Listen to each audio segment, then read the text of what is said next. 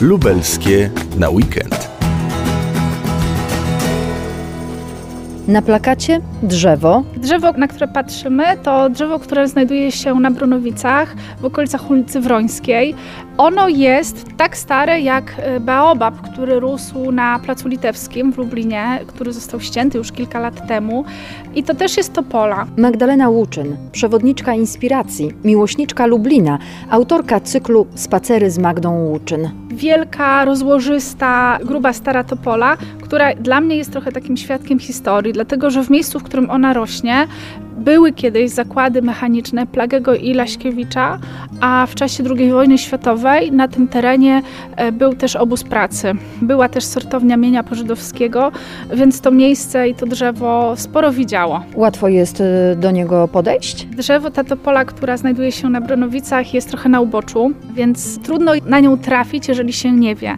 Trzeba skręcić w taką boczną uliczkę i teraz koło tego drzewa jest budowany jakiś budynek, e, więc jeszcze jeszcze trudniej jest je tak dostrzec z daleka, więc ona jest na uboczu, jest na Wrońskiej, koło dawnych hangarów zakładów Plagego i Laśkiewicza.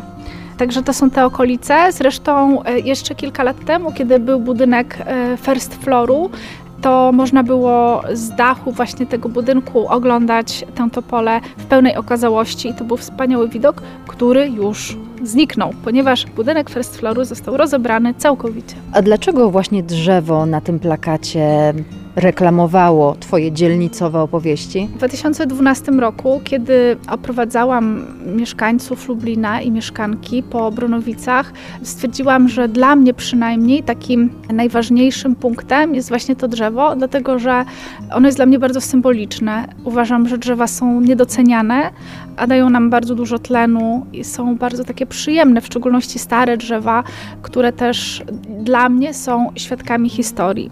I to jest drzewo, które moi znajomi nazywają drzewem mamy, dlatego że mnie nazywają mama. I dlatego ono było dla mnie, ono jest nadal dla mnie bardzo takie cenne i drogie mojemu sercu. W szczególności, że Bronowice przynajmniej dla mnie nie mają takiego jednego charakterystycznego punktu. Mam na myśli to, że Kościół pod wezwaniem świętego Michała Archanioła, który jest bardzo często na jakichś materiałach, jakichś widokówkach, które mają niby obrazować Bronowice, nie leży w granicach administracyjnych dzielnicy Bronowice. Więc to drzewo dla mnie przynajmniej jest takie charakterystyczne. W ogóle Bronowice mają bardzo, bardzo dużo takich ciekawych zakamarków. I ta starsza część, i ta nowsza część, mam na myśli Zory y, i dalej w kierunku już Felina.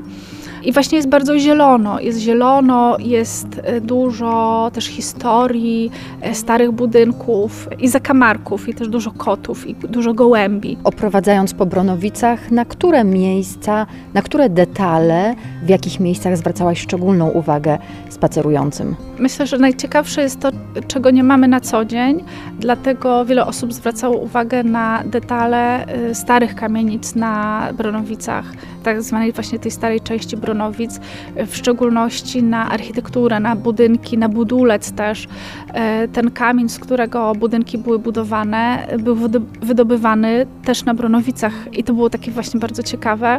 Charakterystyczną rzeczą jest, są gołębie, bardzo dużo gołębi i też taki klimat małomiasteczkowy. Taki sam sam klimat był bardzo ciekawy i podwórka, też możliwość zajrzenia do podwórek, gdzie są jeszcze stare komórki, e, w których ludzie do tej pory trzymają węgiel i inny opał, więc to też jest takie niesamowite.